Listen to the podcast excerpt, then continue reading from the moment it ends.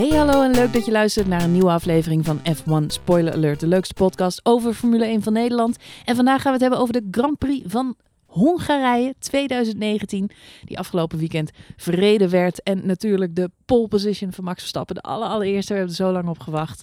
Uh, helaas geen overwinning, maar het was wel volgens mij een hele mooie race. Dus genoeg na te bespreken. En daarnaast is het natuurlijk uh, zomerstop. Dus dat betekent dat we drie weken geen Grand Prix hebben. En dan uh, ja, eind augustus gaat het feest weer verder in Spa, in België. Waar ook weer veel Nederlanders bij zullen zijn, hoop ik. Um, dus ook goed om even de balans op te maken. Waar staan we nu? Er is heel veel uh, gesprekken in de media over het feit dat uh, Max Verstappen nu eigenlijk nog de enige serieuze uh, concurrent is van Lewis Hamilton. Dus daar moeten we het even over hebben. silly season zijn nog wat laatste dingetjes voor we de zomervakantie ingaan. Dus genoeg te bespreken deze aflevering. Dat doe ik niet alleen. Tegenover mij zit zoals altijd Johan. Hey, hallo. En mijn naam is Marjolein. Leuk dat je luistert. Ja, en wij vinden het ook leuk dat we mogen praten. Toch? Hey Marjolein, um, vo voordat wij dat hele uh, uh, Hungaroring verhaal ingaan. Ja. Ik was even, even benieuwd, want onze luisteraars zijn natuurlijk een beetje benieuwd waar onze update gebleven is. Ja. Het was natuurlijk, jij was de afgelopen week een aantal dagen eventjes een klein wandelingetje aan het maken. Ja, ik was ergens waar je gewoon geen bereik had. Nou, dat is relaxed. Dus dat was ook heel makkelijk opnemen. Ja. Uh, toen heb je wel lekker kunnen mijmeren over dingen. Ja. Dus ik was even benieuwd, want in jouw afwezigheid heb ik ook even een polletje online gegooid uh, op onze Twitter-account. Mhm, F1, mhm. F1 Spoiler Alert op de Twitters. met de vraag daarin, wat was volgens jou de beste Grand Prix van de afgelopen jaren? daarin mocht ik helaas maar vier opties opgeven van de mensen van Twitter. Lastig, lastig. Ik had er eigenlijk wel vijf of zes kunnen opgeven als ik had Ik gewild. net zeggen, dat zijn er genoeg. we hebben natuurlijk Duitsland even net achter ons kiezen voordat we Hongarije induiken. Mhm. Jij zei uh, in onze vorige podcast, dit was de beste podcast alle tijden ooit. Beste podcast. Uh, dat, ook, dat sowieso. Dit is de beste podcast. dat sowieso. Goedemorgen, Johan. uh, nee, de beste race natuurlijk. Ja, vind ik nog steeds ben je hoor. vind ik nog steeds. Nee, ik, zit, ik zit aan te denken, ik ben nu op vakantie. Maar als ik terug ben van vakantie, ga ik de Grand Prix van Hockenheim nog een keer terugkijken. Leuk. Hè? Gewoon voor de fun of it. Bad vol laten lopen. Lekker zeepje erin. Oh, heerlijk. En ik hoop, ondanks uh, dat gemieper van Lewis Hamilton, dat uh, Netflix er alsnog gewoon een dijk van een aflevering van maakt. Ja, dat dus, gaat dat zou, ja, Ja, toch? de, de, de, het leuk om dan even dat polletje erbij te pakken, uh, voordat we uh, Hungaroring induiken. Um, onze luisteraars en onze volgers op Twitter hebben uh, fanatiek gereageerd, waarvoor grootste dank. Uh, de vier opties die we gaven aan mensen waren uh, Brazilië 2016, die mooie regenrace. Mhm. Oostenrijk 2019, die mooie overwinning van Max, hè, het, uh, het moment met Charles Leclerc dit jaar, 2019. Mhm, mhm. Uh, Silverstone dit jaar, 2019. Dat was natuurlijk ook een hele spectaculaire race.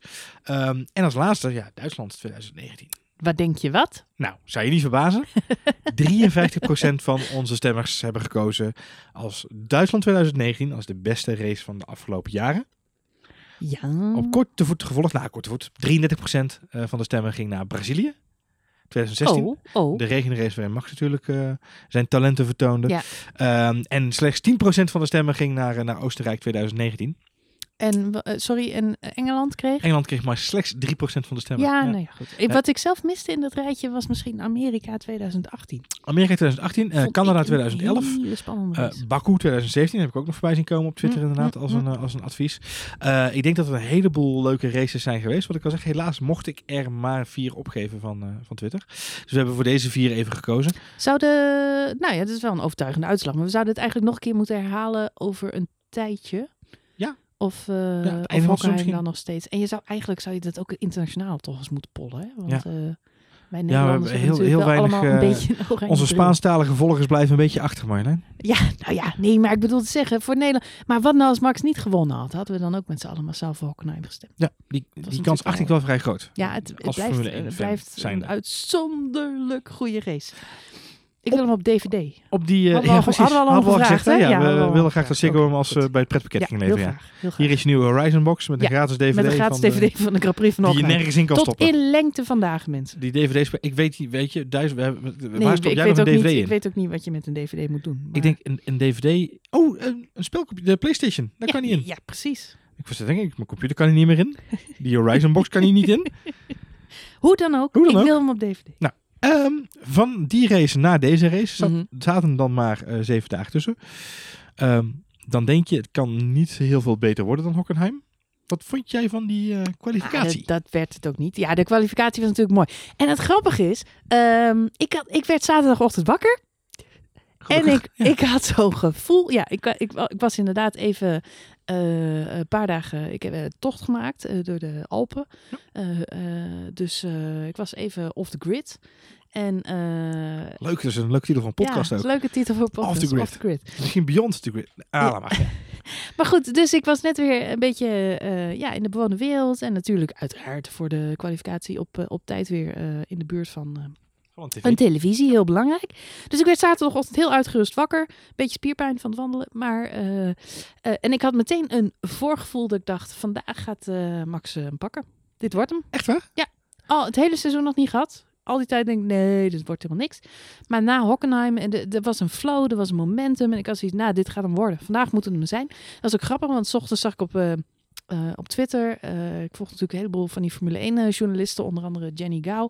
Hele eh, ja, ervaren Engelse journalisten die al eh, jarenlang meeloopt in de sport. En Ja. die vroeg voorspellingen voor de kwalificatie. Dus ik gooide hem er gewoon uit. Ik zeg, Verstappen 1, eh, Hamilton 2, eh Vettel 3. Nou. Dat werd hem niet. Het Nee. was wel bijna de uitslag Bijna. van de race. Ja, dus ik had ergens wel een goed je gevoel. voorspellen? Ja. Nee, het is grappig, want ik had eerst Leclerc op 3 staan. Toen dacht ik, nee, Leclerc die gaat het weer, die, gaat, die zit in een Die moet negative op vakantie. Die moet op vakantie, dat gaat niet goed met die jongen. Dat is gewoon, nou, dat bleek ook. Ja. Eh, want die kwalificatie had hij natuurlijk ook weer een stomme fout in de eerste run. Het momentje van Van Leclerc. Het momentje van Leclerc. Eh nou, deze race werd hij natuurlijk ook weer gepakt door zijn teamgenoten. Dus eh, Leclerc die heeft echt vakantie nodig. Nou, dat bleek ook. En ja, Max pole position. Ja. Jeez. Oh, dat is iedereen blij, toch? De honderdste. Oh, ja, ik vond dat heel bijzonder. Ik, was, ik wist dus van tevoren niet van het record. Dus ik zag dat het record voorbij kwam en toen dacht ik... Oké, nu ben ik toch wel heel erg blij dat hij dan degene is die dat gepakt heeft. Want, Wat ook wel grappig is, hij is dus niet de jongste. Want daar zijn natuurlijk vorig jaar nog heel lang mee bezig geweest. Dat was eigenlijk de laatste kans die hij had. Was eh, ja, vorig jaar de laatste race. Nee, Mexico. Maar volgens mij. Nee, ja, gewoon de laatste race van het seizoen. Hij kon Oh ja, gewoon tot, tot en met de Oh, laatste race van het wel. seizoen. Maar als het seizoen acht- 2018 was afgelopen, Nee, ja. was het gewoon klaar. Mexico pakte Ricciardo natuurlijk op het laatste moment die pol af. Dat was het En dat was zo Ja, zuur. Want dat was de enige kans geweest om. Ricciardo. Met zijn accent. En Leclerc zat toen natuurlijk ook nog niet in de Ferrari. Leclerc, voor de goede orde, die is precies net zo oud als Max. Scheelt Ja. een maandje, geloof ik, of zo. Dus één maandje ouder, zoiets. Ehm, met andere woorden, toen Leclerc begin van dit seizoen zijn eerste pole pakte, eh, heeft hij dat record ook niet verbroken. Dat is nog steeds eh, Vettel. Sebastian Vettel. Daarna komt eh, Leclerc. En daarna komt eerst nog Rubens Barrichello. Uiteraard. Die blijkbaar ook heel jong was toen hij Ja, pole position toen pakte. Ik kon me dat Ja. nog helemaal niet meer herinneren. Maar eh, die heeft toch wel iets eh, goed gedaan. Dit was nog voordat hij bij Ferrari reed. Eh, en toen pas Max. Dus de vier, vier, drie na jongste is hij nu. Maar goed, het, Ook een mooie plek. het zijn natuurlijk allemaal records waarvan ik altijd zeg, hoe de hell cares? Het zal ze een worst wezen. Het Ja. zal ze een worst wezen. Maar dat hij nou de honderdste is, dat vond ik dan wel weer grappig. Dat vond ik ook mooi inderdaad, ja. Deze lijst gaat trouwens wel ver terug. Als jij het, want de, de, de dat is wel een behoorlijke eh, tijd geleden alweer. Ja, nee, ik, ik heb het even opgezocht. Dat is wel leuk, want ehm, ze hebben dus eh, keurig een lijstje gepubliceerd. Van wie was dan de, 100. de 99 was Leclerc? Ja, dat was Zie je, daar, ben ik dus echt Ja, heel ja. blij om. Dat, dat, dat de Dat dat honderdste dan... niet... Oh, ja. Dus voor hetzelfde had hij dus wel gepakt, was hij die jongste Ja, geweest, maar dan ook ja. de 99ste. Dus ja, dat- dan was eh, Weet je, Charles Leclerc nu Wie wil nou dat, eh, 99 zijn, behalve die luchtballonnen? Dus voor de rest, ja. Ja. Nee, ja, nee, Charles Leclerc die, eh, was de 99 dus dat klopt inderdaad. Daarvoor, wie denk je dat dat was? Eh, eh, de, dat zal Daniel Ricciardo zijn geweest? Bottas. Oh ja, Valtteri Bottas natuurlijk. Bottas die is natuurlijk pas eh pole Ja. positions gaan pakken toen hij in de Mercedes zat. Ja. En Ricciardo die was al goed bezig bij Red, Red Bull. Bull in, In de tijd dat Ja. eh, Vettel daar nog reed. Dus, ehm, dus eh, daarvoor inderdaad Ricciardo. Dus, Oh, die zat wel voor dus. Ja, die voor. Ja, het scheelt niet veel. Het scheelt niet veel. De nummer, even kijken, Max is 199. Ik heb hier andere cijfertjes opgeschreven. 97, 96, nummertje 95. Wie was nummertje 95? Eh, de, dat al... eh, de, be- Dat ga je niet raden. Nee? Het was een Williams. Dan was het... Niet Kubica? Nee, die ging niet Nee. Williams. Nee, nee, nee. Pastor Maldonado, Maldonado, mensen. Inderdaad. Maldonado Ja, ja, ja, ja, ja. Nummertje 6 was een Mercedes. Dat is dan eh Rosberg? Exact. Ja. De enige wereldkampioen anders dan Hamilton van de afgelopen jaren. Eh, toch nummertje niet alle honderd 7. af, hè? Nee, nee, nee. Ik doe, ja, alleen top, top 10. Nu- Oké. Nummertje, nummertje, even kijken. eh, eh, dus we hebben net 95, 94, 93. Num- nummertje 93. Dat is dan nog voor Rosberg. Nou, we hebben de vorige Grand Prix heel uitgebreid over gehad. Want hij Oh. had eh, weer, wederom iets grandioos kunnen doen. Want er is één record wat hij nog steeds helemaal niet gebroken heeft. Oh. Dat is namelijk een podiumplek halen. Ach, de Hulk. Ja, de Hulk. Die Ja, heeft dus nog heeft nooit pole- van zijn Dit leven was, dit was de pole in op zijn... een eh, podium dat- gestaan. Maar hij heeft dus wel een pole position eh, gehad. in eh, Bra- Brazilië. Dat was zijn debuutrace. exact, in 2010. Voor Ja. in een Williams. Exact. Dus, In de regen ook Ja. volgens mij. En daarvoor Mark Webber in een Red Bull in 2009. Uiteraard. Dan hebben we Vettel in een Toro Rosso in Ja. 2008. 2008. Daarvoor hebben we nog een Finse coureur bij McLaren. Ja, dat is Kimi. Voor de mensen thuis. Ja.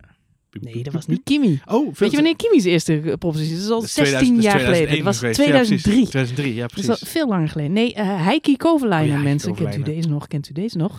In 2008. Daarvoor Kubica. Ook in de Williams in 2008. Toch wel wel En eens. eh, daarvoor Hamilton in 2007. Nou ja, goed. En dan ga je zo verder inderdaad naar eh, alle Heb andere je ook de nummer 1 opgezocht? Die was de allereerste polsitter ooit. Dat zal Fangio geweest zijn. Ik heb geen idee. Nee, geen idee. Ik, ik weet het niet. Ik heb dat niet helemaal teruggezocht. Maar wat wel grappig is, is dat je dus nu... eh, even kijken, als je de top 12, of hè, de 12 laatste heb ik dus nu opgenoemd. Als je die Ja. erbij pakt, dan ben je terug tot aan 2007. Ja. En dan ga je vrij snel, duik je de jaren 90 in. Eh, dan kom je bij Schumacher, dan je Alonso heb je nog. Ehm, maar dan zit je al bij Villeneuve en Hill. En, eh, met andere woorden, je, je hebt natuurlijk heel dat Schumacher-tijdperk gehad. Dat was Ja, best wel een eentonige... heel Ja, was zo dominant. Dus het is best een eentonige periode geweest. Eh, met andere woorden, in de jaren 50, 60 zijn er heel veel verschillende pole position mensen geweest.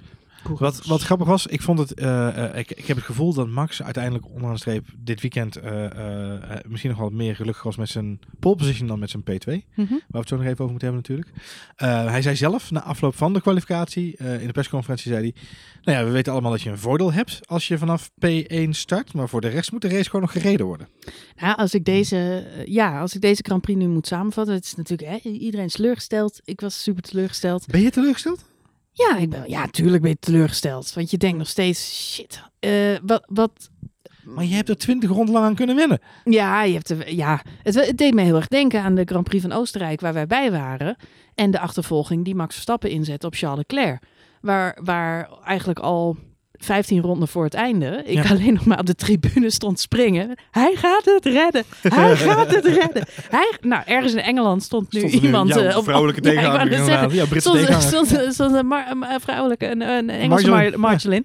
En die stond ook zo te springen. Hij gaat het redden. Tuurlijk gaat hij het redden. Hij is Ja. gewoon twee, drie seconden per ronde sneller. Ja. Dus het is gewoon mathematics. Dus eh, ja, ik weet niet hoe de sfeer bij u thuis was. Maar bij ons was het gewoon redelijk van ja. Redelijk gelaten. Ja, daar kun je niks aan doen. Nee. Eh, zeker niet op die bandjes. En eh, Max heeft na afloop ook gezegd: ehm, het is wat dat betreft gewoon eh relaxer als je een nummer twee bent. Lewis kon een gratis pitstop maken, want die Ferraris die waren helemaal nergens. Nee. Het is gewoon desastreus, die reden in niemands land. Eh, met andere woorden, als Max tweede was geweest, had hij precies hetzelfde gegaan. Hij zegt, dan ga je naar binnen, dan ga je voor nieuwe bandjes.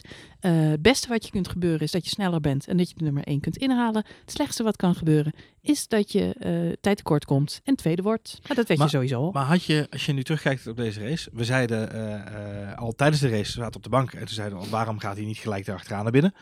Eh, om de schade te beperken. Eh, dan was hij waarschijnlijk wel net, wel net niet achter Hamilton terechtgekomen. Strategen bij Red Bull zeiden, eh, toen het over de boordradio besproken werd, zeiden ze, joh Max, we hebben het berekend, je zou achter Lewis terecht zijn gekomen. Ehm, zij wisten ook al op het moment dat dit ging gebeuren, Max heeft zelf ook gezegd, op het moment dat hij die pitstop maakte, wist Max, dat ga ik niet redden. Dat ga, ik niet volhouden op deze bandjes. Ehm, dus ze hadden ook kunnen zeggen, na 15 ronden, of nog met 15 ronden op de klok, we gaan naar binnen, we zetten er een stel van die lekkere rode wangetjes onder. En we gaan nog eens even 15 ronden knallen. Dat was ook mijn idee. Eh, en na afloop van de race heb ik nog lang gedacht van waarom hebben ze dat nou niet gedaan? Eh, dan was hij inderdaad, maar goed, dan ga je ook weer defensief rijden. In de zin van dan ga je naar binnen. Eh, kijk, je moet ergens een gok maken. En de gok was nu 20 seconden in. Eh, 20 ronden. Ja, 20 ronden. Ja, hè? het was 20 het, seconden en ja, 20 het was ronden. Eerste vijf rondjes daarvan. Je zegt nu met 15 rondjes stop, maar de eerste vijf rondjes daarvan. Bleef het was er geen, veldje, was geen veldje aan de lucht. We Eens. bleef eigenlijk redelijk beperkt. Sowieso moet gezegd worden. Ik heb weer met die Formule 1 app eh ernaast zitten kijken. De rondetijden van Max Verstappen en Lewis Hamilton deze race buitenaards.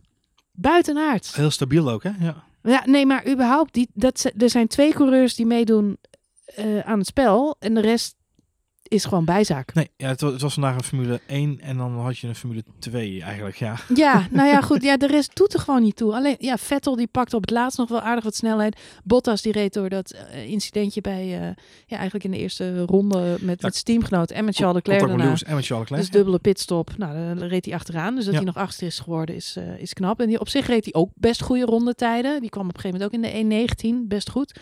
Ehm, maar ja, Max en Lewis, jongen, jongen, die hebben echt het onderste uit de kan gehaald. Die hebben zo hard gereden, zo hard. Eh, we, hebben, we hebben Max over de boordradio horen zeggen... eh, in de eerste stint, hè, op die gele bandjes. Dat Ja. hij zei van, these tires are gone. I'm Ja. gonna, I'm gonna repeat myself one more time. Losing These- grip. I'm Ja, losing grip. I'm losing grip. Serious issues. Dus ehm, Je, je zag ook in dat shot, dat vond ik heel mooi gefilmd ook. Mhm. Mm Toevallig een gelukstref natuurlijk voor de regie. Maar op dat moment deden ze twee boordradio's achter elkaar. Dus eerst deze Verstappen, die zei ze... I'm losing grip, I'm gonna repeat it one more time, I'm losing grip. En toen hadden ze een onboard bij Hamilton. En toen zag je Max op de achtergrond slippen en sliden door een bocht heen. Nog Mhm, net zo een beetje, mhm. je zag gewoon dat hij geen grip had. En toen hoorde je Lewis Hamilton over de boordradio zeggen... eh, I, think he's, I think he's having issues. Eh, en dat was eigenlijk het moment waarop Hamilton natuurlijk ook zag, fysiek, of, eh, visueel zag... ja, ja, ja. Dat Verstappen echt wel problemen had met zijn bandjes. Ja. Fascinerende... eh, Het was überhaupt fascinerend. En wat ik, nou ja, goed, het mooiste moment voor de race was voor mij na afloop het feit dat eh, ik, eh, als je de race gadesloeg, tuurlijk, het was teleurstellend. We hoopten allemaal dat Max die overwinning zou pakken. Niet alleen omdat we fan zijn van Max, maar ook omdat we daarmee eh, het kampioenschap spannender maken. Want dan was die Bottas voorbij gegaan. Dan had je echt die 1-2 strijd gehad. Max tegen Lewis. Eh, nou ja, goed, we weten allemaal hoe Liberty Media eh, dit uitspeelt. Dus nu drie weken rust. Dan had je echt straks teruggekomen in Spa. En dan was het Lewis versus de Max. fight is on. De fight is on. En had je twee contenders gehad. Hartstikke spannend. Nu zit die gekke Bo- Bottas daar nog tussenin. Ehm, daar moeten ze eh, eh, nog iets mee. Maar goed, ja, ook het gat. Het, het is zo'n groot gat, joh. Ik denk niet dat iedereen maakt er wel van dat, dat Max nu de, de, de uitdager is voor de titel. Maar in principe moeten we er gewoon nog steeds allemaal van uitgaan dat Lewis Hamilton makkelijk, makkelijk, Ah, makkelijk. dus ik, ik, zei vandaag, ik, ik, las vandaag ergens, ik hoorde vandaag iemand zeggen, ehm, in de, huidige omstandigheden, nog voor de wedstrijd was dit, in de huidige omstandigheden moet Max Verstappen elke race na de winterstop binnen. Ja, Eh, dan staat hij aan het einde, bij de, een- bij de laatste race in Abu Dhabi, staat hij in puntenaantal gelijk met Lewis Hamilton. Ja, dat is natuurlijk onmogelijk wat ik nu zeg. Eh, hij moet elke race winnen ja, nu. en als, nee, dat was voor de race, dus voor vandaag al. Dus hij had vandaag ook moeten winnen. Ja. Dan had Lewis Hamilton nog tweede, derde kunnen worden. Maar als Max Verstappen vanaf nu, eh, vanaf, vanaf van Hongarije elke week zou winnen, dan zou hij in puntentotaal gelijk staan bij en aanvang Lewis van wordt Abu Dhabi. tweede of zo. Ja, nee, dat maakt dan niet uit, maar de, dan, dan kunnen ze het verschil opmaken. Dus het maakt niet uit de tweede, dan, dan de, de, de- Max haalt dan die punten gewoon makkelijk. Als hij tweede wordt, dan is het inderdaad zo. Als hij derde wordt, dan gaat het nog sneller natuurlijk, onderaan de streep. Ja, Ehm, nee, precies. Nee, maar ja, anders nee, sorry, als Lewis. Hamilton ja, drie ja, races niet finished en Max nou, wint drie races, dan staat stuk- hij ervoor. Is een stuk vlotter. Ja, nou, nou, zou dat proces aanzienlijk versneld worden. Maar ik heb je eh, al verteld, ik ben een beetje in de DNF's aan het eh eh, eh, Eh, neuzen. Mercedes de- does not DNF. Eh, de, de, de Mercedes heeft gemiddeld één DNF per seizoen. Een technische DNF gaat het om. Niet een, niet een eh, eh, eh, fout, eh, niet een stuurfout of een crash. Maar één, één technische DNF voor alle tweede auto's. Eh, dit geldt overigens voor alle Mercedes-motoren waar ik het nu over heb. Eh, eh, dus dat is wel behoorlijk eh, eh, pittig. Motorentechnisch gezien zijn ze echt heel sterk bij Mercedes. En dat is ook een beetje waar ik me over zat na te denken. Want we hebben het nu over strategie. En we zeggen, joh, waarom gaan ze niet naar binnen? Of waarom, waarom maken ze die pitstop niet? Maar wat Max Stappen na afloop ook zegt in de persconferentie... en, en dat is iets waar we niet te makkelijk overheen moeten stappen... is hij zegt het feit dat Lewis Hamilton zo makkelijk weer dichtbij komt... geeft aan hoeveel extra Mercedes op dit moment nog heeft. Want het zit niet alleen maar in die banden. Die banden zijn maar x seconden of x tiende van seconde in een rondje. Eh, alleen op een gegeven moment reed Hamilton 2,3 seconden sneller. En dat zit hem ook in het motorvermogen en in, natuurlijk ook in de coureur eh, onderaan de streep. Want datzelfde motorvermogen ligt ook in die van Bottas. Maar Bottas is een beetje de Gasly van Mercedes aan het worden. Ehm, er zit daar wat extra... Dus ze hebben gewoon meer energie bij... bij eh, meer power nog bij Mercedes over, toch? Ja, nee, absoluut. En dat is eigenlijk wat ik net ook wilde zeggen. Van het mooiste me- moment van de wedstrijd is gewoon om die twee coureurs met elkaar te zien vechten. Lewis Hamilton heeft echt een shit weekend gehad in Hockenheim. Hij was ziek. We weten allemaal eh, wat een zielig vogeltje het dan is. Het is net een man. Eh, nou, nu, nu had hij gewoon dit nodig. Ik, het viel me op dat tijdens de race hij weer begon te miepen. Dat hij weer in de auto zat van... Man, what do you want me to do? Ehm, Ja. eh, ja, goed, dat, hebben, dat kennen we van Hamilton. Hij gaat altijd een beetje zielig lopen doen. Het is een modus operandi. Zo, zo werkt hij gewoon. Maar aan de andere kant, eh, die rondetijden bekijkend, die twee die waren gewoon top notch. Ze waren zo goed bezig. Ze zaten zo dicht op elkaar. Lewis Hamilton heeft eh, de hele eerste stint binnen twee seconden achter Max Verstappen gereden. Ehm, als, als het andersom zou zijn geweest en Max had zo Lewis Hamilton kunnen volgen, dan hadden we allemaal ook een warm gevoel van, van binnen gehad. Omdat, het- wow, dit is gewoon knap. Weet je wel, dat je zo Ja. dicht op je Ja. voorligger kunt blijven. Je zag die Ferraris terugzakken. Ze zijn op een minuut gefinished of zo. Ja, 57 seconden geloof ik. van ja. eh, duo voorin. Ja, het is schandalig. En dan krijg je dat moment na afloop van de race. Ehm, interviews zijn geweest en je ziet Hamilton eh, en Max elkaar even zo'n vriendschappelijke hug, man hug geven met klappen op de schouders. En dat zei het voor mij allemaal. Want ze, ze wisten allebei dat dit gewoon een heel fair, een heel goed racegevecht was geweest. Wat gewonnen is door Mercedes eh, op strategie. En op techniek. eh, en omdat ze niks te verliezen hadden. En dat is een positie waar Max natuurlijk ook al vaak in heeft gezeten. Eh, je kunt iets meer risico nemen. Dat is wat Hamilton gedaan heeft. En aan de andere kant, precies wat jij net zegt, wat, wat Verstappen ook in de persconferentie zegt. Mercedes heeft nog over. En daarnaast moeten we niet vergeten dat Lewis Hamilton gewoon een fantastische coureur is. Want ook Ja. dat heeft Max Verstappen gezegd. Niet in Maar woorden, maar hij Lewis heeft gezegd... was on fire. Lewis was on fire. Ja. Eh, met andere woorden, er blijkt ook gewoon groot respect. En het- ja, los van die, die knuffel, weet je, die twee die, die hebben elkaar echt gewaardeerd. Ze hebben elkaar heel gelaten. Er is geen touché geweest. Ehm, de realiteitszin van Max Verstappen de afloop. Eh, geen, Ja. geen, geen zagrijn, Nee. geen teleurgesteldheid. Gewoon fair and square, di- dit is wat het is. Het is gewoon, weet je, het was ook zo'n contrast natuurlijk met Oostenrijk en Charles Leclerc.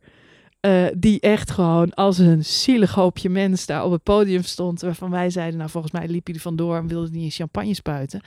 En dan even Max Verstappen, die daar gewoon staat en zegt, ja, ja, natuurlijk heb ik verloren. Want ja, die banden, ja, Ja. zij konden het risico nemen. Ze hadden betere bandjes, ja, dan ben je een sitting duck. Als, de, race, eh, als de race vier ronden korter was geweest, had hij het gehouden. Eh, maar ja, dat, dat is een race Dat niet. is een race niet. en, de- Nee. en dan is dit uitslag. En dat is gewoon, nou, dat is het toch?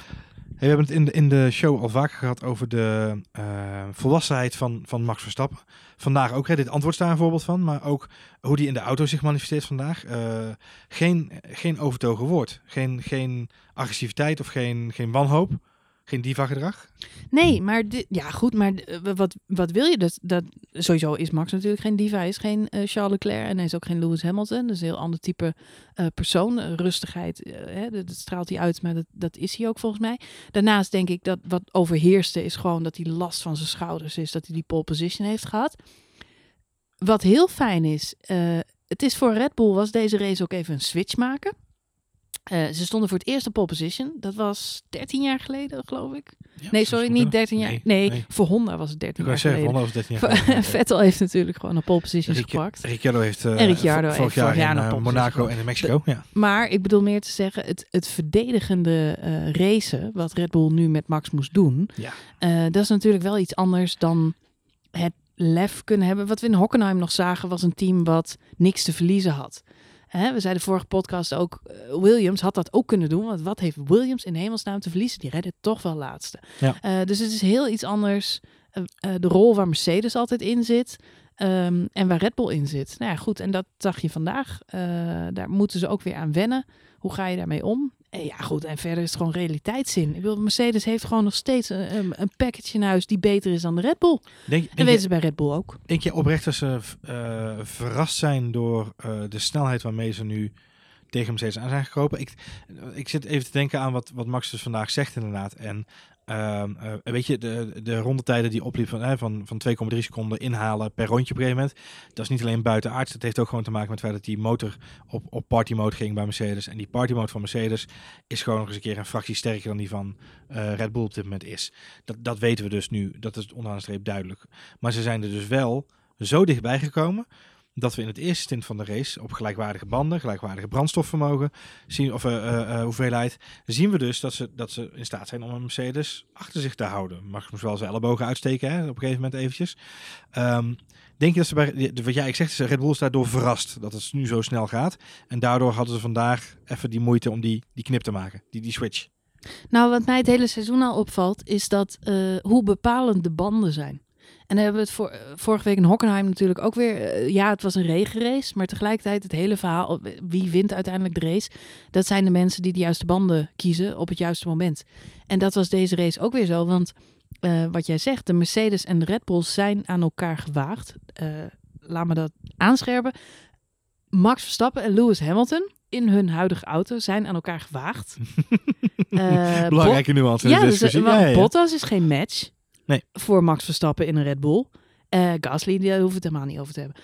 Dus er zijn twee coureurs echt aan elkaar gewaagd als ze op exact dezelfde banden rijden. Want dat was wat er aan de hand was. En dat was wat Lewis Hamilton frustreerde. What do you want me to do?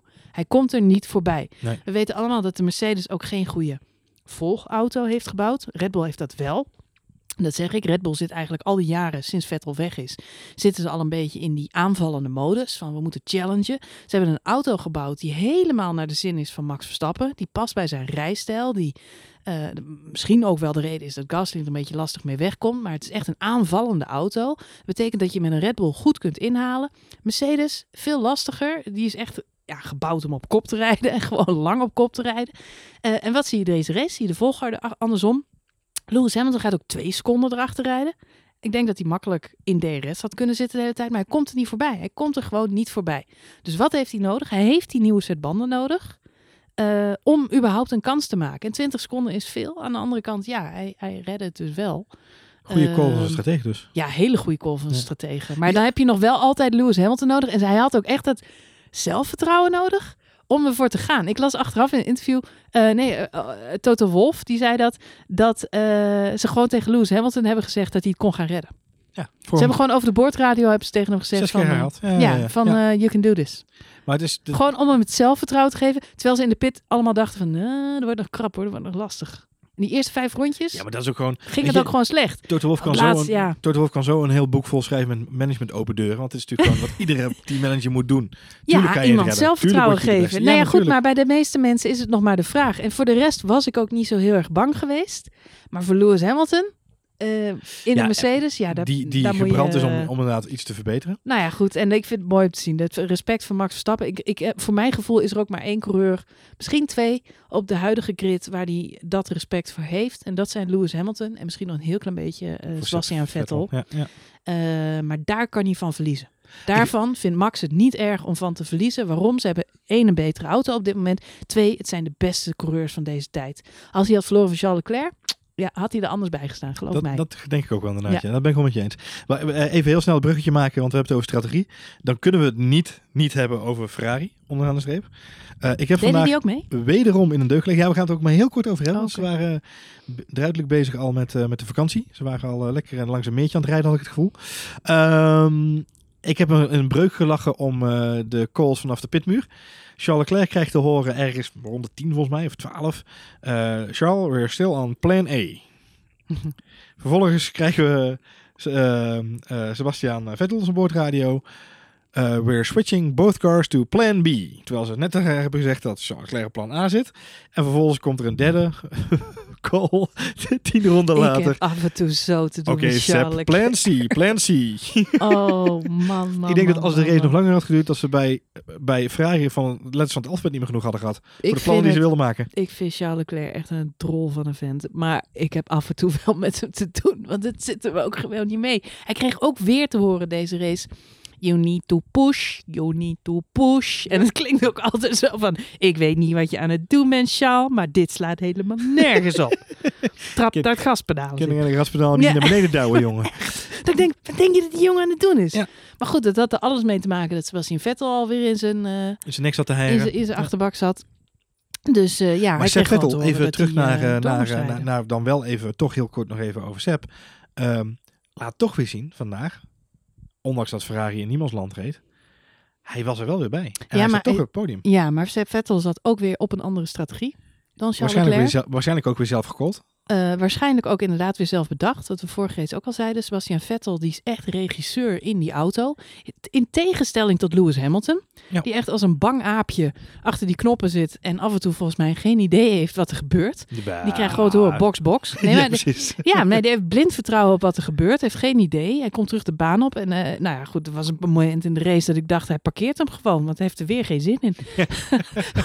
Jammer dat hij dat niet gedaan heeft. Nee, maar goed, hij heeft dus wel genoeg vertrouwen. Maar hij krijgt gewoon te horen wat hij moet doen. Dan moet hij binnenkomen. Nou goed, zo is bij, bij Red Bull in wezen ook. Bij. Seb Vettel is het een heel ander verhaal. Want die zit dus echt in die auto van... eh, eh, ik wil nu naar binnen. Deze bandjes denk ik Ja. aan zus en zo. Nou, dat legt hem geen windeieren. Want hij kan Ik, ik denk dus als je kijkt naar, eh, als je het hebt over talent op de pitwall, want dat is ook heel belangrijk. Hè? We hebben het vaak over het racetalent in de auto. Natuurlijk het allerbelangrijkste onder de streep. Technologie Mhm, is tweede mhm. ding. Derde stuk is wel echt strate- strategie. En dan, dan zie je ook gewoon dat ze bij Mercedes en bij Red Bull gewoon de beste strategen hebben ze op dit moment. Ja, nee, dat ben ik met je eens. Denk ik ook. Dus, dus ik denk dat dat, eh, dat het ook verklaart waarom dat ze zei van ik doe het wel even lekker zelf. Want als ik jullie moet overladen. Wat ik heel opvallend vond, en ik ben wel benieuwd wat jij ervan vond. eh Toto Wolff werd na afloop eh, geïnterviewd. Die was zichtbaar ontzettend opgelucht. Eh, maar er werd hem eh, natuurlijk gevraagd van, hey, Hockenheim was, eh, het was een beetje een fiasco.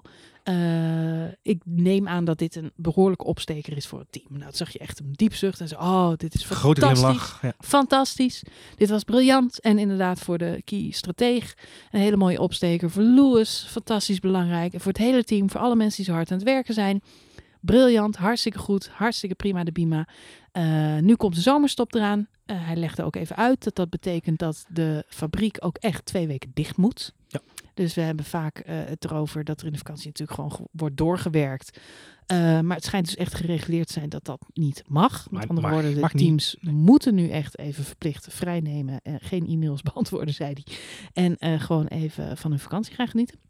Maar goed, er was echt een, een opgeluchtheid en een, en een blijdschap. En, een, en, een, en ik dacht alleen maar, en Valtteri Bottas dan? Goeie. Ja. Het, eh, het was gewoon alsof hij niet meedeed. Eh, het was ook al of hij niet meedeed vandaag. Ja. Eh Valtteri Bottas had het touché met, met Hamilton en Leclerc en kreeg daarna over de boordradio te horen na die iets wat noodluttige pitstop. We think P6, oh no, a P6 should be in the cards. Dat was het verhaal wat ze zeiden. Ze had naar P6 kunnen rijden. Ik denk bij mezelf, ik heb dit seizoen en vorig seizoen al menig Ferrari, Red Bull en eh, eh, Mercedes auto van P20 naar P3-4 zien rijden. Ja, maar goed, dit is wel... Ik, vond, Hungaroring is een Ja. aparte ring, ik snap ik het. wou net zeggen, dat Hongaroring staat onbekend. Maar lastig inhalen, zie moeilijk. ik hem in die race een paar manoeuvres uithalen. Denk ik, Bottas jochie, je contract is bijna afgelopen. Het was bad timing, kun je wel zeggen. Want ehm, het ging niet over Bottas eh, zijn slechte race. Daar heeft eh Toto Wolff het niet over gehad. Maar hij zei wel in datzelfde interview dat de komende weken de knoop zal worden doorgehakt. Wie volgend jaar naast Lewis Hamilton in die stoel gaat zitten.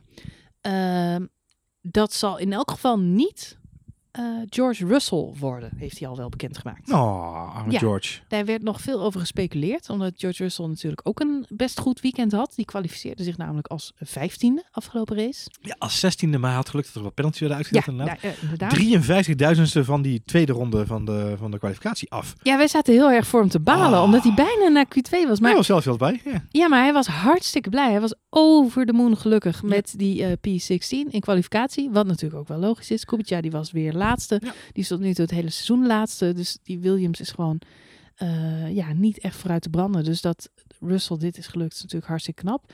Ehm, maar goed, hij gaat niet naar Mercedes, heeft Toto Wolff gezegd. Heeft alles mee te maken dat het gewoon echt nog een jong broekie is. Ja. En eh Toto Wolff zegt, het lijkt me niet heel verstandig om iemand in die fase van zijn carrière naast een eh, Lewis Hamilton neer te zetten. en vervolgens al die spotlight te pakken en eh, ja, zichzelf op te branden. Ja, zonder dat hij de op inderdaad. ja, zonder dat hij kans heeft om te groeien. Ja. Wat ik indirect ook een behoorlijke sneer naar Red Bull vond. eh, die natuurlijk op dit moment precies dat maken, meemaken met een Pierre Gasly. Ja, met die verstande dat ze bij Red Bull natuurlijk gewoon twee jonge coureurs hebben zitten. En het verschil tussen Lewis Hamilton, die zeven, eh, sorry, zesvoudig, eh, aanstaand zesvoudig wereldkampioen is, eh, en gewoon een, een jong talent. Ehm, dat is wel een kleine nuance die misschien daarin gebracht moet worden. Ik vind het ook wel een opvallende opmerking als ik kijk naar het paard wat ze weer in de stal hadden staan deze week. Nou ja, goed, Eh, dat, dat, dat is dus wat er de, vervolgens wel bekend is gemaakt. Hij zegt het is een hele simpele keuze. Het gaat tussen Ocon en Bottas. Dus daar kan ik heel duidelijk over zijn. Eh, maar hij gaat daar nog niks over communiceren. Die keuze zal in de komende week vallen, heeft hij gezegd. Eh, maar hij gaat het eerst natuurlijk aan de coureurs zelf communiceren. Ik heb niet het vermoeden. Ik zou het heel vreemd vinden als Ocon dat die stoel krijgt. Ja, omdat ik bang ben dat het daar toch een beetje hetzelfde voor geldt als, eh, Als voor Russell. als voor Russell. Maar goed, ehm, dit is allemaal heersee, want eh, wij hebben een gevoel ergens bij. Het laatste wat Toto Wolff hierover gezegd is, heeft is, dit gaat niet over de afgelopen race of, of de race daarvoor. Dit gaat over data.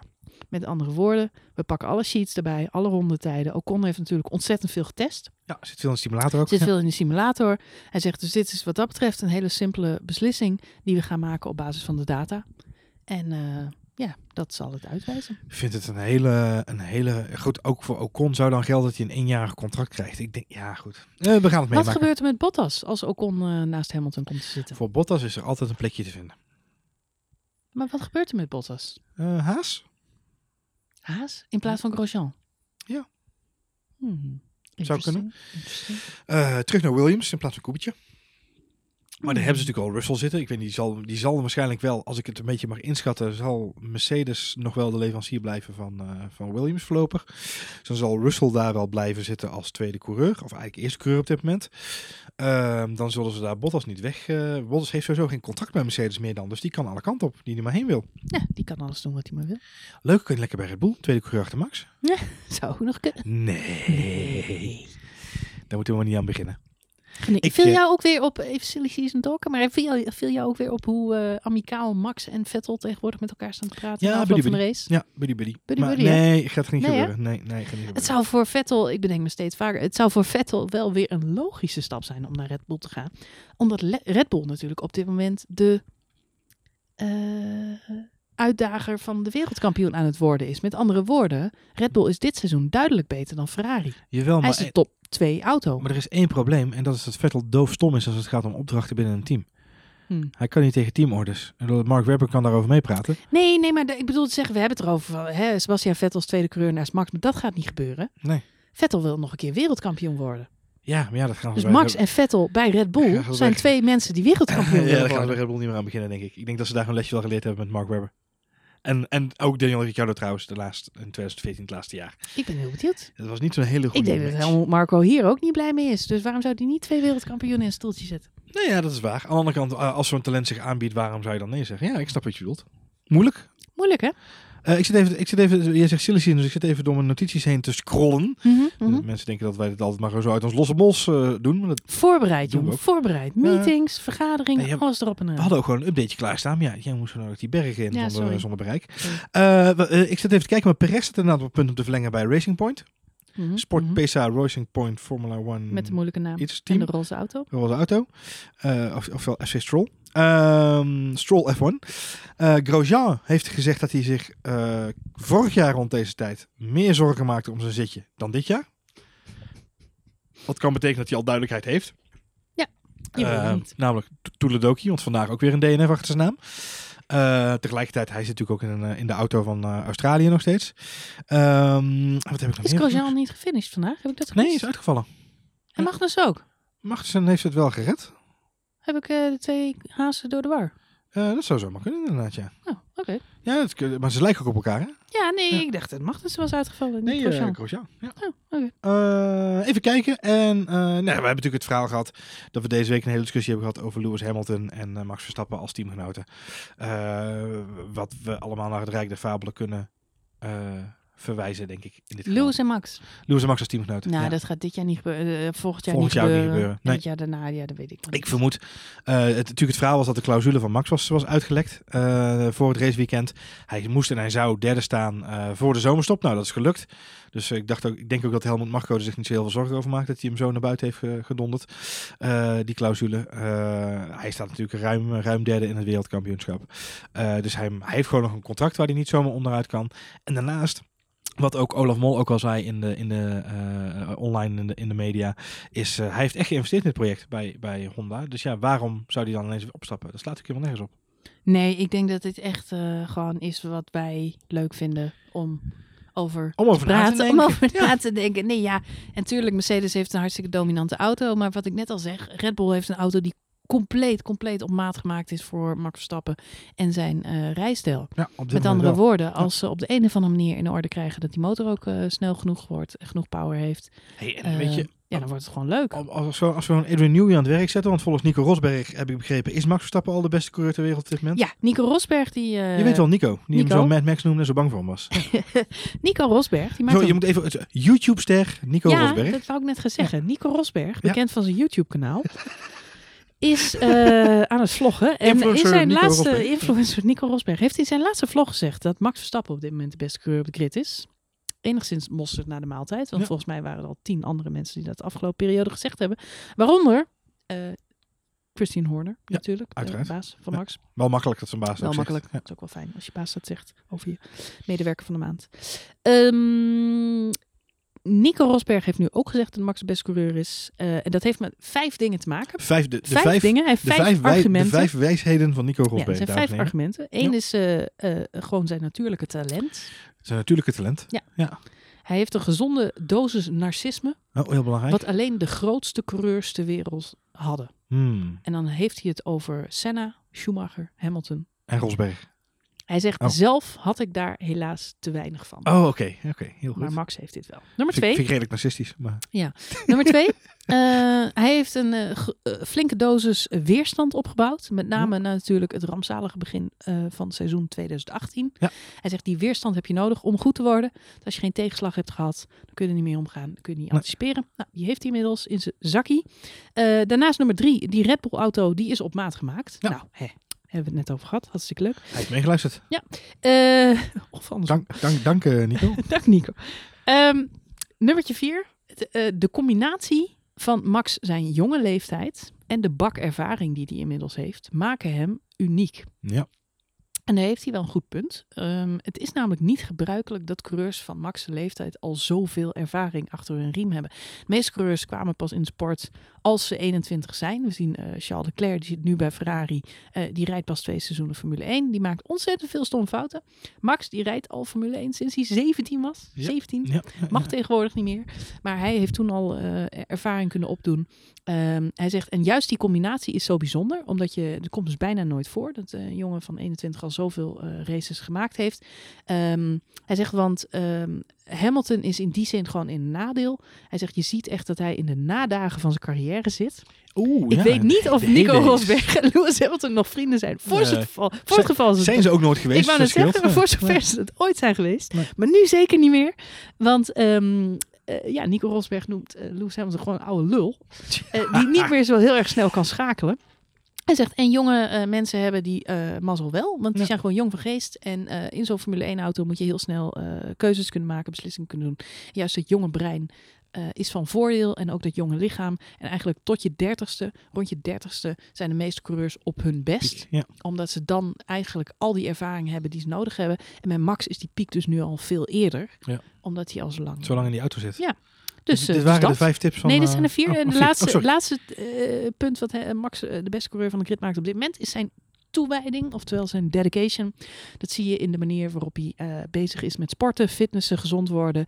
Eh, maar ook de manier waarop hij eh simracen doet, met gamen bezig is, met competities. Natuurlijk laatst nog die 24 uur van Le Mans gereden. Ehm, maar ook hoe hij met zijn team werkt, de feedback die hij geeft, de band die hij heeft met zijn eh, monteurs, Ja. eh, zijn engineers en eh, hoe gedreven die is. Hij heeft maar één focus en dat is Formule 1. Weet je, verder geen modeshows, andere toestanden. Het is echt Geen YouTube-kanaal. Geen vlogs. Dat is maar één ding. Nou, dat volgens Nico Hulkenberg zijn dit de ingrediënten Dankjewel. Dankjewel, Nico. voor een. sorry, Nico Hulkenberg, Nico Rosberg. Ja, volgens Nico Hulkenberg misschien ook wel. We kunnen het wel hem vragen de volgende keer hem spreken. Maar... Ik denk niet dat Nico Hulkenberg En had, eh, zich op deze manier uitlaat. Dit waren de vijf... eh, eh, Ja. Had Nico Rosberg ook Ja, nog haartips Denk jij deze tips ook te bezitten? Nou ja, Meld je meld je dan aan bij, bij Red Bull. bij Christian Horner. Maar had, eh, had Misschien Nico, zoekt hij nog een tweede coureur voor volgend seizoen. Nico Rosberg had geen haartips voor ons. Dus daarvoor moeten we bij Lewis Hamilton zijn. Nee, Oké. Nico Rosberg heeft wel misschien make-up tips voor Lewis Ja, Hamilton. leuk. Ik, ik zag laatst hele mooie foto's langskomen dat hij op weg was naar een feestje in Ibiza. Die eyeliner Mooie en eyeliner, mascara. en ik weet, hij, hij leek zeg maar het zusje van zijn vrouw. Het was een beetje Oh, heel vreemd gezicht. leuk. Het lelijke zusje Ja, van zijn precies. Nou, van zijn vrouw. je mocht ook mee. Ja. Ja, nou, de ehm, metromannen van Mercedes die zijn heel erg... eh, Nou, ze zijn helemaal in touch met zichzelf. Helemaal in touch met zichzelf. Gezonde dosis narcisme, maar niet helemaal. Ja, Hey, eh, het, het is zomerstop. Eh, eh, we gaan season in, zei je al. Ja. Er zijn een aantal dingen waar ik me ook wel een beetje op ga storten de komende weken, waar ik wel benieuwd naar ben. Met name, er is een racekalender van 22 races akkoord gegeven Mhm, dit mhm. weekend. Ehm, opvallend, Duitsland is nog steeds niet verlengd. Toto Nee. Wolf heeft ook gezegd, we gaan ons niet meer mee bemoeien. Zoek het maar lekker zelf uit. Ja, het is super spannend. Wat wel fijn is, is dat, die, dat ze nu dus hebben gezegd, de komende 22 races, daar moesten eh, de teams mee akkoord gaan. Nou, Toto Wolf die spreekt dan namens de teams en die heeft gezegd van ja, prima. De organisatie geeft aan dat sport populair genoeg is om dat te kunnen verkopen. Eh, aan sponsoren en natuurlijk ook ticketverkoop. Met andere woorden, de, de ruimte is er om te groeien. En wie zijn wij dan als team om daarvoor te gaan liggen? Dus bij deze, we hebben allemaal akkoord gegeven. Ze hebben niet de regels aangepast, want er zijn natuurlijk hele strenge regels. Hoeveel motoren je mag Ja. wisselen in een seizoen. Klopt. Dus er is niet meer ruimte om motoren te wisselen. Met andere woorden, het wordt voor de teams wel iets lastiger om eh, 22 Ze zullen races iets vol te houden. moeten bouwen. Ja, ze zullen beter met hun materiaal om moeten Dus gaan. Renault, luisteren jullie mee? Let op. Iets betrouwbaarder. Eh, maar goed, het goede nieuws. Er zijn natuurlijk al 20 races bevestigd. En er zijn twee nieuwe races volgend seizoen. Weten we allemaal. De Grand Prix van Zandvoort komt bij en Vietnam. Dat betekent dat er eh, ja, eigenlijk, eh, een aantal, ja, eigenlijk al twee races op de schopstoel eh, zaten. Ja. Ehm, en nu ja, is even de vraag, want er zijn er geloof ik nog drie. Ja, nee, het, het was Spanje, Spanje, Duitsland, Spanje, Duitsland, Spanje, Mexico en... Nou... Ja, Oh, Engeland, maar die is verlengd. Engeland is Engeland is verlengd. verlengd. En Spanje, en dat is eigenlijk het reden waarom ik dit, dit, dit, deze instart even maakte ook. Ja. Spanje is dus ook dit weekend bekend geworden. Ook voor een jaar Voor een verlengd. jaar verlengd. Dus Ja. dat betekent dat eigenlijk wel kunnen vaststellen dat Hockenheim er vanaf gaat kukelen volgend jaar. Ja, dat zou toch heel droevig zijn. Het, ik heb niet het idee, want de afgelopen jaren is die, eh, die race op de kaart gebleven, mede dankzij de inzet van Mercedes als een van de hoofdsponsoren. Ik heb niet het gevoel dat het in de komende maanden. Nou ja, Toto Wolff heeft gezegd: wij gaan daar in ieder geval geen energie meer in stoppen. Het zou betekenen dat Hockenheim eh, er vanaf dondert. Dat zou toch zonde zijn, geen Grand Prix in Duitsland. Nee, dat zou ik heel erg jammer vinden. Het zou ook betekenen trouwens dat we dan een break krijgen in het Europese zomerseizoen. Ja, Dat betekent nam- namelijk dat we in ehm, het voorjaar natuurlijk die Nederlandse Grand Prix hebben, Monaco, even naar Canada gaan. Dan hebben we Frankrijk, Oostenrijk, Engeland.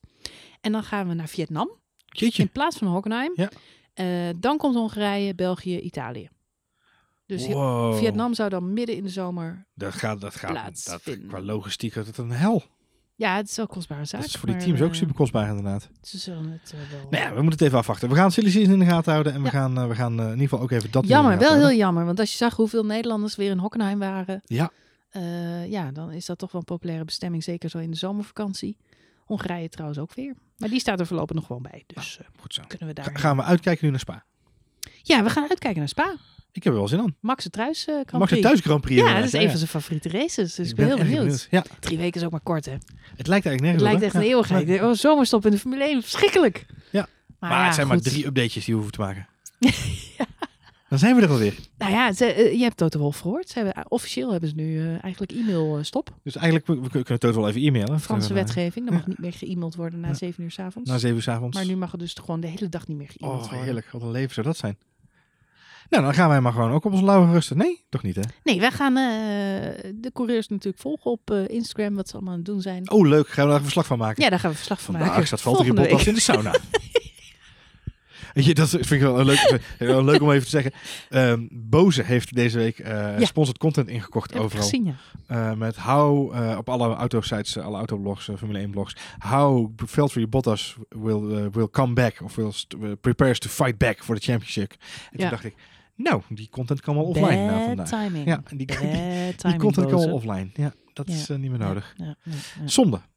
Wat ik heel... eh, ja, goed, we hebben het erover gehad. Maar als nu Bottas te horen krijgt dat hij natuurlijk zijn plekje kwijt is... wat gaat hij dan nog doen voor het eind van het seizoen? Ik weet het niet. Ik denk een beetje op z'n lauwe rusten.